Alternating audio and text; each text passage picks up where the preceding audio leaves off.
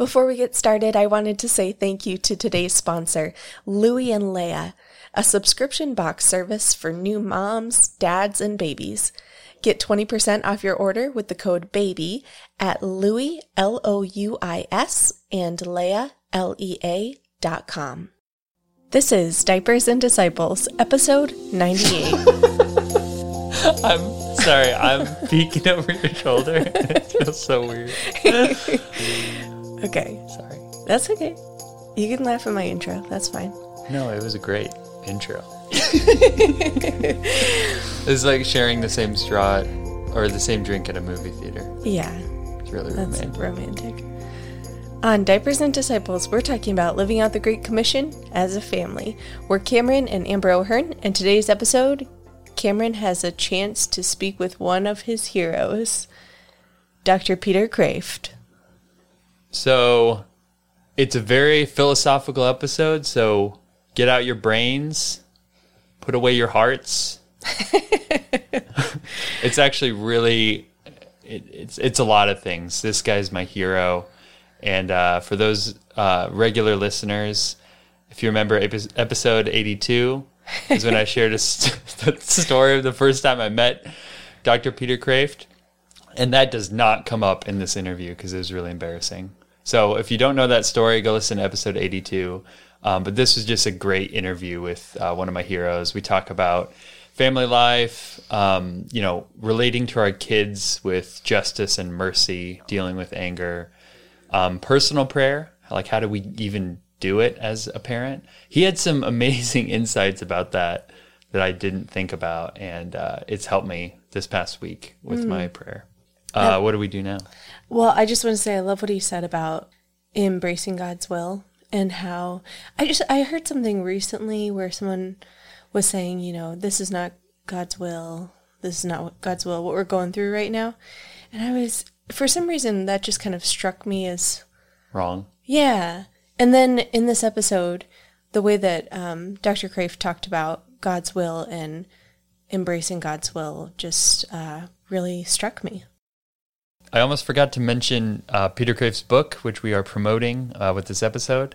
It's called Ask Peter Kreeft, the 100 most interesting questions he's ever been asked. So, Peter Kreeft has written over 90 books, close to 100, and he's given thousands of lectures, and he's heard a lot of different questions on his journeys. And uh, this is his way of compiling the most interesting questions he's been asked into one place. So, like, um, why are so many philosophers weird? Or what's your favorite method of prayer? Or why is the Catholic Church obsessed with sex? Have you ever witnessed a miracle? What 10 books would you take to a desert island? And what's the hardest question you've ever been asked? In the interview, I also asked another question that my mom had that uh, I wanted to ask him. So there's a question for my mom in there too. Check out this book. Um, I read it. It's a really quick read. We'll have uh, info about it in the show notes. And uh, without further ado, here's my interview with Dr. Peter Kreeft. So, Dr. Kreeft, thanks for joining us. Uh, it's a privilege. And uh, I want to thank you personally for how your books discipled me when I was a young man. And uh, so I read Handbook of Christian Apologetics. Then I got into your Heaven trilogy. I think there's three books. Love, Love is Stronger Than Death. I, I have to say, though, my favorite book is Jesus Shock. Yeah, mine too. If if I could uh, make everybody in the world read any one of my books at gunpoint, that would be it. Yes. Because that's the center of everything. Yes, I love that. Uh, so you wrote this book, Ask Doctor, Ask Peter Kreeft, um, the hundred most interesting questions he's ever been asked, and uh, what led you to write this book? I really don't know. Uh, I'm an absent-minded professor, so I'm not into method and self-analysis and uh, uh, figuring things out before I do it. So I guess it was just a moment of inspiration that uh, has something to do with the Holy Spirit and my guardian angel. Love it. Um, so w- you're talking to hundreds of married couples. Uh, that's our main audience. Is uh, we want to reach out to those who are our, our, primary audience is those who are newly married and are are dealing with the uh, cold water being poured over the head of you know the first time in their life that the world doesn't revolve around them and they have young kids and they're losing sleep and losing sanity. So that's that's who we're talking to. So the first question is, and this is from the book, and honestly, this is probably going to be the easiest interview because there's I'm interviewing you about a book of the hundred best questions you've been asked or most interesting questions. So it's almost like my work. And each of those questions is like an interview. So yeah, this is just yeah. a couple more questions. Right. So one one of the questions I loved was, uh, "What is marriage and why is it so great?" Well, I uh, since I'm absent-minded and I have a, a, memory like a sieve, I don't remember what I said then. But what I'd say now is that it's an image of life itself, uh, and it's a horizontal image of our vertical destiny to be married to God, uh, to be totally one with God. Uh, and the best preparation for that is being totally one with another person, especially the person that God designed for us. Uh, men are designed for women, women are designed for men. So uh, here are two pieces of the jigsaw puzzle that have to fit together, and there are always rough edges. Uh, and the fit is not a, a, mathematical fit. Uh, in fact, it's a fit that's so wonderful and crazy that uh, it might cause fits. but it's the greatest adventure in human life the adventure of giving your whole life to somebody else. And that's what we we all had in mind when we were, you know, at the altar saying our vows. But once you get three, five, seven years into marriage, you start to forget why it's so great. Yeah, that's that's why you have to have faith in divine revelation and believe that God knows better than you do because we're in this vale of tears and valley of the shadow of death and through a glass darkly. Uh, and we don't see what we believe most of the time. What we what we see and feel is just, just the skin, the surface. But under the skin, there's a, a beating heart and a, and a, working brain and a, uh, an amazing system going on. What's wrong with getting married for personal happiness? Doesn't work uh, doing anything uh, for personal happiness doesn't work. It's a bad psychological principle. It's like having ingrown eyeballs. Uh, we're made for each other. We're happy only when we forget about our own happiness and, and do something worth doing for its own sake. Yes, in, in one of your books on heaven, I remember you wrote about the word ecstasy and stand it correct me if I'm wrong, but it means something like to stand outside of yourself. Exactly. Okay. And so if we're made in the image of the triune God, we're made to be continual self gift to another. And what you're saying is if we're just uh, I love this term that you use elsewhere too. You might have I don't know if I've read it, but we're we're all kind of feeling fondlers and we're just looking inside and we're trying to feel okay and do things for our own personal happiness. But what you're saying is the great adventure, the greatest joy is actually giving it away, not looking at yourself. You know, that's others. that's built into our very being because God's a Trinity and each of the three persons gives himself away to the others. Uh, and if we don't do that, we're just not living in reality. So I want to uh, shift gears. We've had the great one of the great reasons for having you on the podcast is because you're so incisive uh, with your answers and um, you. I get uh, bored with myself. That's why I don't like long answers. well, my favorite sermon of all time is the four-word sermon that God preached to Saint Catherine. He said, "Here is all of divine revelation in four words: I'm God, you're not." I love it. Um, but what I was going to say is we, we've had, you know, almost 100 episodes up to this point, and we've had so many different topics. So when I was uh, reading your book, I was glad to see that you've answered some of the questions that we've had on this podcast and uh, the topics that we've been interviewing about. So one of them is um, can a married couple use NFP in a contraceptive way? And how, how yes can and no. Okay. If you mean in a contraceptive way with the intention of preventing birth, no, that's a bad intention. If you mean with the right intention of regulating birth and distinguishing between uh, fertile and infertile periods, yes. Uh, like the rhythm method, but much more effectively and efficiently, uh, NFP fits the nature of the sex act and, and God's intention perfectly. But even a, a legitimate method uh, can be used for a wrong end. Mm. And if the wrong end is uh, in place, and if you just don't want kids, uh, and you're trying to sterilize your marriage, and you just realize that NFP works better than uh, artificial means, uh, that's still wrong. In other words, what's wrong with artificial contraception is not just that it's artificial. It's our nature to be artificial, to have technology. Uh, what's wrong is, is the intention. Mm. Or to put it a different way, uh, two things have to happen for an act to be right. It has to have a right end and it has to be the right means. Mm.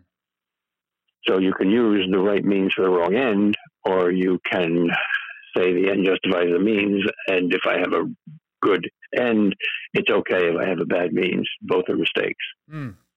Yeah, th- there's a lot of couples who get hung up on, you know, like, am I in a grave situation that requires me to use NFP to, you know, avoid children, but still be open to children kind of through the back door? so to speak. Um, but what you're saying is look at the intention of the heart, of your heart. Are you are you saying to this person in this act that you are open to children, even though you're you're um, being intimate at a time when you know it most almost certainly won't happen? Yeah, there there are gray areas, and our motives are almost always gray because there's almost always a little good in the best, in the worst of us and a little bad in the best of us. But it's the act itself that we can judge clearly because God has revealed pretty clearly what the principles are. Mm. So if you're online with God, if your will is to do His will, if you know what the absolutely absolute absolute is, uh, and if you believe everything that He's revealed, then you're clear uh, you're still not clear about your motives. Am I being selfish here? Am I uh, uh, trying to escape something? Well, maybe so, maybe not. Uh, God deliberately keeps us in the dark about ourselves because He doesn't want uh, us to be absolutely certain about ourselves. He wants us to be absolutely certain about Him. Hmm. So the fact that there is uncertainty and gray areas doesn't mean a moral or intellectual defect. That's natural. Mm. Well, consider that question answered. That was great. You didn't need an hour for that. Love it. Um, no. Only theologians would take an hour to answer that question. Those theologians. Oh man. Um. So first comes love, then comes marriage, then uh, oh here we go. Here's a great question. How can we be both just and merciful, both tough and tender, especially with our children? Well, here too, here too, let's distinguish the means and the end. The end is you have to be both just and merciful. Those are two obligations. Uh, you can't compromise either one. Uh, the end, how do you combine those two? What in particular do you do now in this situation in order to avoid being either unjust or cruel? Uh, there's no one clear answer to that question. Uh, that's ethics. Uh, the principles are clear uh, the application of the principles to different situations is quite relative and quite changing because the situations are quite changing. So God deliberately provides very clear principles uh, and deliberately doesn't provide very clear. This is exactly how you do it in in this respect, like uh, the buttons on a keyboard, so as to encourage our creativity. And if you see that application of those principles not as a a problem, but as an invitation to creativity. And if you see your life as a work of art, uh, then you're not going to be disturbed at the fact that you might have somewhat different answers than, than other people. That's not moral relativism. As long as all the principles are in place, uh, apply them in creative and different ways. And I, I guess part of that is knowing that you will mess up. Of course. yeah, humility, uh, just another form of realism. Uh, Jesus uh, deliberately chose a jackass to uh, take him into Jerusalem to do his most important work, and he has the same taste in animals today. oh, that's hilarious. Hi, friends. Just wanted to take a quick break to tell you about today's sponsor, Louie and Leah. The mission of Louie and Leah is to help better prepare parents from birth to first birthday. As many of you know already, whether you're preparing for the birth of your first child or your seventh, it can always seem overwhelming. So much to think about and prepare for. That's why Eric and Christine, parents of four, began Louie and Leah. Louie and Leah offers subscription boxes that make the perfect gift for parents. With eight boxes to choose from, from birth essentials to baby's first birthday, they even have one for dads. Louie and Leah wants to care for you and your new little one. The birth box, for example, includes a knotted hat, a bamboo nightgown, scratch mittens, muslin swaddle, birth story card, toothbrush, toothpaste, tumbler, socks, mirror, hairband, lip balm, bathroom essentials, and more. you could basically just bring this box to the hospital and be all set for labor and delivery. They also offer free ebooks and resources, which are extremely helpful. I've downloaded them myself. One of those is 40 questions to ask about the birthing facility, labor, and baby. Another is a packing checklist, and they also have a checklist of photos to take during the first day with your baby. Louie and Leah is a family run business that prioritizes being eco conscious and pro life. In fact, a dollar from every box sold goes towards pro life organizations across North America. I love that. Visit louieandleah.com and use the discount code BABY at checkout and save an additional 20% off. That's Louis, L O U I S, and Leah, L E A dot com. So, speaking of uh, crazy kids, um, I so I I had a really good prayer life and then I had kids, and then I've tried. I've been trying to figure out uh, for the past six years um, what my prayer life looks like, and I know it it involves getting up earlier and um, uh, having something to read, scripture, and uh, having intentional focus time every day. But it's still difficult. Kids are unpredictable and and all that. But um, well, that's that's part of God's design because having kids is, well, part of God's design. And to have kids is to have less time for everything else, including personal prayer. So that's not a, uh, a problem. That's the solution, or at least the, uh, the intention that, that God is putting into your life here. So what is, what is he trying to teach us with, with that problem, that difficulty? Uh, I think there's something very positive that he's trying to teach us here. It's not just here's a problem to be overcome, here's a suffering to be endured. Uh, it's rather, uh, it can improve your prayer life because it can unify your prayer with your work. Your work can be a prayer. You're supposed to pray without ceasing, says St. Paul. Well, in, in the, the usual sense of prayer, that's impossible you can't keep uh, praying literally and in words or even in a state of contemplation or meditation uh, while you're doing most of your daily activities. Or can you? Hmm. Uh, Dietrich von Hildebrand, a very great Catholic philosopher, has a category called the superactual. He says some things are not just actually there, uh, like your foot or the words you're speaking right now, and not just potentially there, like uh, a kick for your foot, which you're not doing, but you're planning to do if you're playing football, uh, but rather are super actual. They're there not just as a potency, but as an intention. Your morning offering offers everything to God. And if you mean that, God takes you at your word. And even though you forget Him during the day, uh, your morning offering makes all those things to be prayers if you mean it with all your heart. Uh, the fact that you uh, interact with your spouse uh, all day long. Uh, you're not consciously aware that that's your spouse, but of course, unconsciously you are, and that's superactual. Or the fact that you're young or old or male or female or rich or poor, that's going to influence most of the stuff that you do, most of the choices that you make, not consciously, but really, well, your intention to honor God and love God in everything that you do, your prayers as well as your works, is one of those superactual things that can transform your work into a prayer. So I, you know, I'm sitting down to pray. I have my scripture.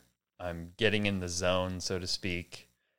And then my my kids start wailing from the other room because the other kid's not mm-hmm. sharing and my my first instinct is to get ang- the, angry. And the, and the simple answer the simple answer to that is realize that all things work together for good uh, to those who love God, and therefore this interruption, even though it's not a nice interruption, hey daddy, I love you, give me a hug, but a bad one, because you're fighting, is part of the will of God for you.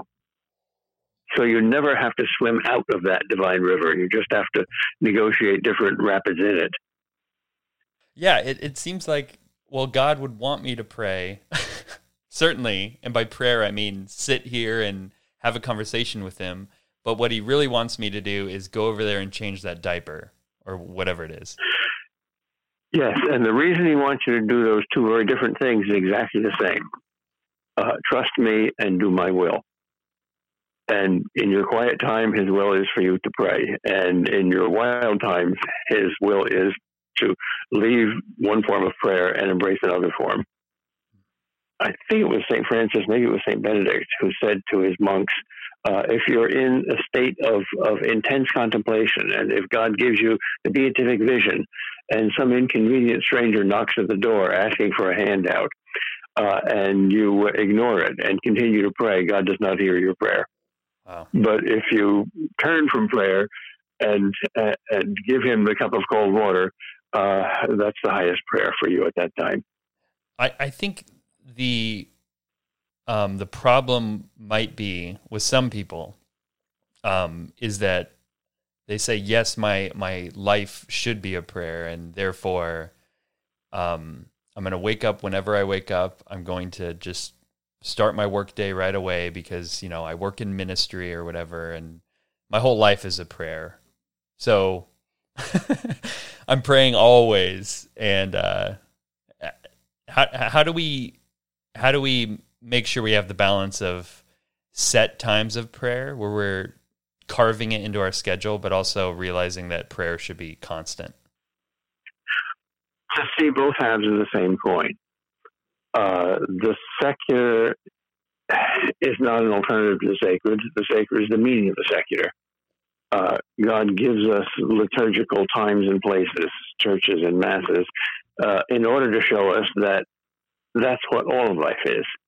But if He didn't focus, if He didn't separate the sacred and the secular, we'd forget the whole thing. What a focus is, uh, is not a narrowing, but a, a centering and the center is part of the whole circle. So that's what what formal prayer or literal prayer is. It, it uh, it's a way of reminding us that all of life can be a prayer. So if you don't have that reminder, you forget. So the it's not the whole versus the part. It's the part is a way of seeing what the whole is. Hmm. And without that special part, without that sacred time, uh, not only does that sacred time disappear, but the pervasive prayer nature of all times also disappears. That's really good advice because when I go to pray, I do feel like I'm entering a, a sacred time and space, almost like I'm merging off the road to go on this beautiful, you know, winding road of mystery and like mm-hmm. beauty but then my my kid starts crying or or whatever it is or my distractions come and I'm forced to veer back onto this road that seems very plain and ordinary and it seems to impose itself upon sacred time with the Lord and my first instinct is just to think that I, I get um, anxious or I, I get um, I feel like I'm not praying. I, I guess that's that's the way to put it. But, Mhm. but uh, y- your advice is is awesome because God's will covers everything, and if I can just recognize God's will in every single moment, um, Yep. that's the key.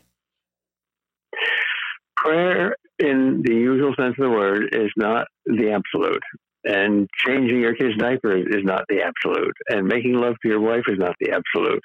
Uh, god's will is the absolute and god would god's will says to you here i'm giving you an opportunity to pray pray. And then he says here i'm giving you what you call a distraction which is really my will in another form. Go change the kids diapers. And then you say to your wife uh, i love you. Let's make love. And that's god's will too and they feel very different, and they should. Uh, but they're all part of the same thing. You never get outside of God's will. In fact, you never should. If you, if you do, that's called sin. Yeah, it's like I'm sitting there talking to the father. Like, let's say he's just on the other couch. I'm just talking to him.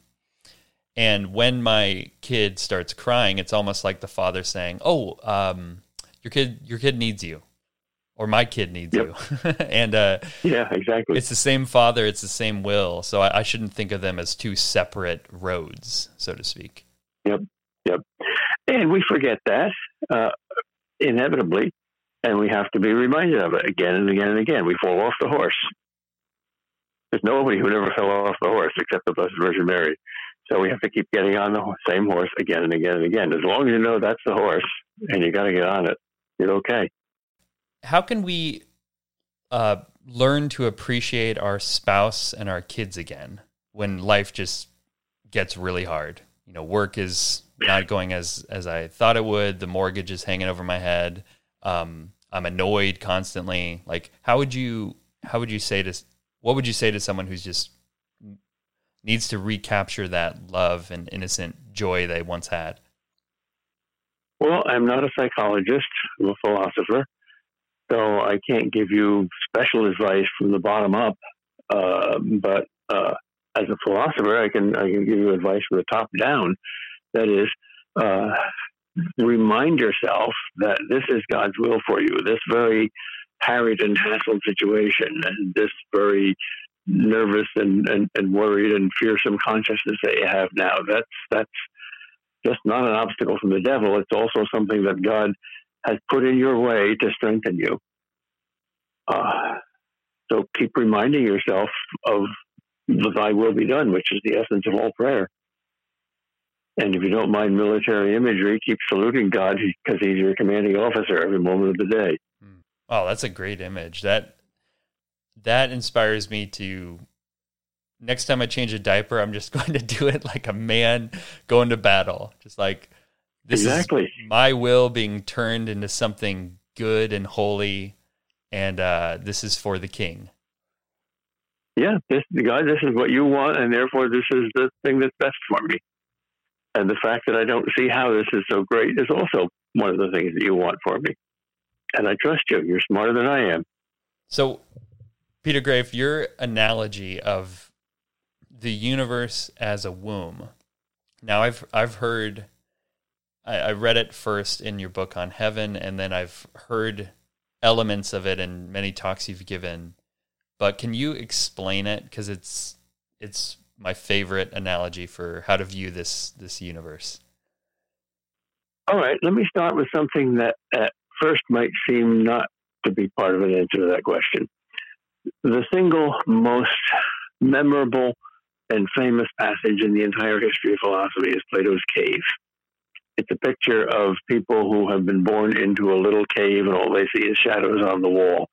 And then they discover that there's an entrance to the cave and they can turn around and see much more and eventually get out into the outside world, uh, which is Plato's image for education. That's fascinating because we each did, in fact, escape from a little cave into a much larger world, which we didn't understand at all at first, and which was just immense and, and startling. Uh, that's when we were born. And I suspect that what happens when we die is something psychologically similar. we emerge from a world which at the time we thought was all that there was into a much larger world that is astonishingly mysterious and beautiful and wonderful and crazy and, and whatnot. Uh, heaven's got to be as much more than earth as earth is more than the womb. Uh, and you look back at your life in the womb and you say, you know, I never saw the world before, but I was I was part of it from the beginning. And I suspect that when we get to heaven, we'll look at our life on earth and say, you know, that was the first part of my life in heaven. I was in heaven's womb. It's called this little universe. It's only 13.7 billion light years long, and that's that's a short time compared with eternity. But when I was in it, I thought it was really big. That's probably what we thought when we were in our mother's womb, too. All right, let me riff on that. Would you say the placenta is the church and the umbilical cord is the Eucharist? Oh, that's a nice image. Yeah. Yeah. Analogies are, are, are meant to be played with. They're not simply either or. They're, hey, pretty good. Not a perfect analogy, but here's a better one. Uh, and a thing can be more than one thing at the same time. Great. Well, uh, we're running up on our time, so I just have one uh, final question from my mom, because we've had uh, debates over this a, a lot. Um, uh, my mom wants to know, Dr. Peter Kreeft, written like ninety books. Um, is there food in heaven? Well, uh, let's deduce an answer to that. We believe in the resurrection of the body. All right. So we're going to have bodies. What what are those bodies like? Well, we don't know much about them, uh, but we've seen one of them, Christ's resurrection body. And did Christ eat food after his resurrection? Yes, he did. Uh, if you look at the Gospels, uh, on one occasion he appears to his apostles and they think he's a ghost. And to prove that he's not a ghost, he eats food. So we will be able to eat food in heaven. Will we want to? Probably not there's probably so many more great things that we can be doing at the time. But if there's a good reason to do it, we will be able to do it because Jesus did it. There it is, Mom. You happy? um, Dr. Kreeft, it's been an absolute joy uh, connecting with you. Um, thank you for all the the many books you've written and the talks you've given and all your work evangelizing the culture on the front lines, college campus. Um, thank you for the way your work has influenced me and discipled me as a young man. And uh, I'll just close this in a prayer. Father, Son, Holy Spirit. Father, thank you for uh, your will. Thank you for your kingdom, which is around us and calling us to be better men and fathers and husbands and wives and mothers. We pray for the grace to pray, to love our children again every day, to uh, lift up our crosses joyfully and to love our spouses and um, recommit to our spouses and uh, do it all for you and your glory. Pray this in your name, Jesus. Amen. Amen Father, to that. Son, Holy Spirit. Thank you. Well, it's been fun. Thank you for your great questions, and God bless your work.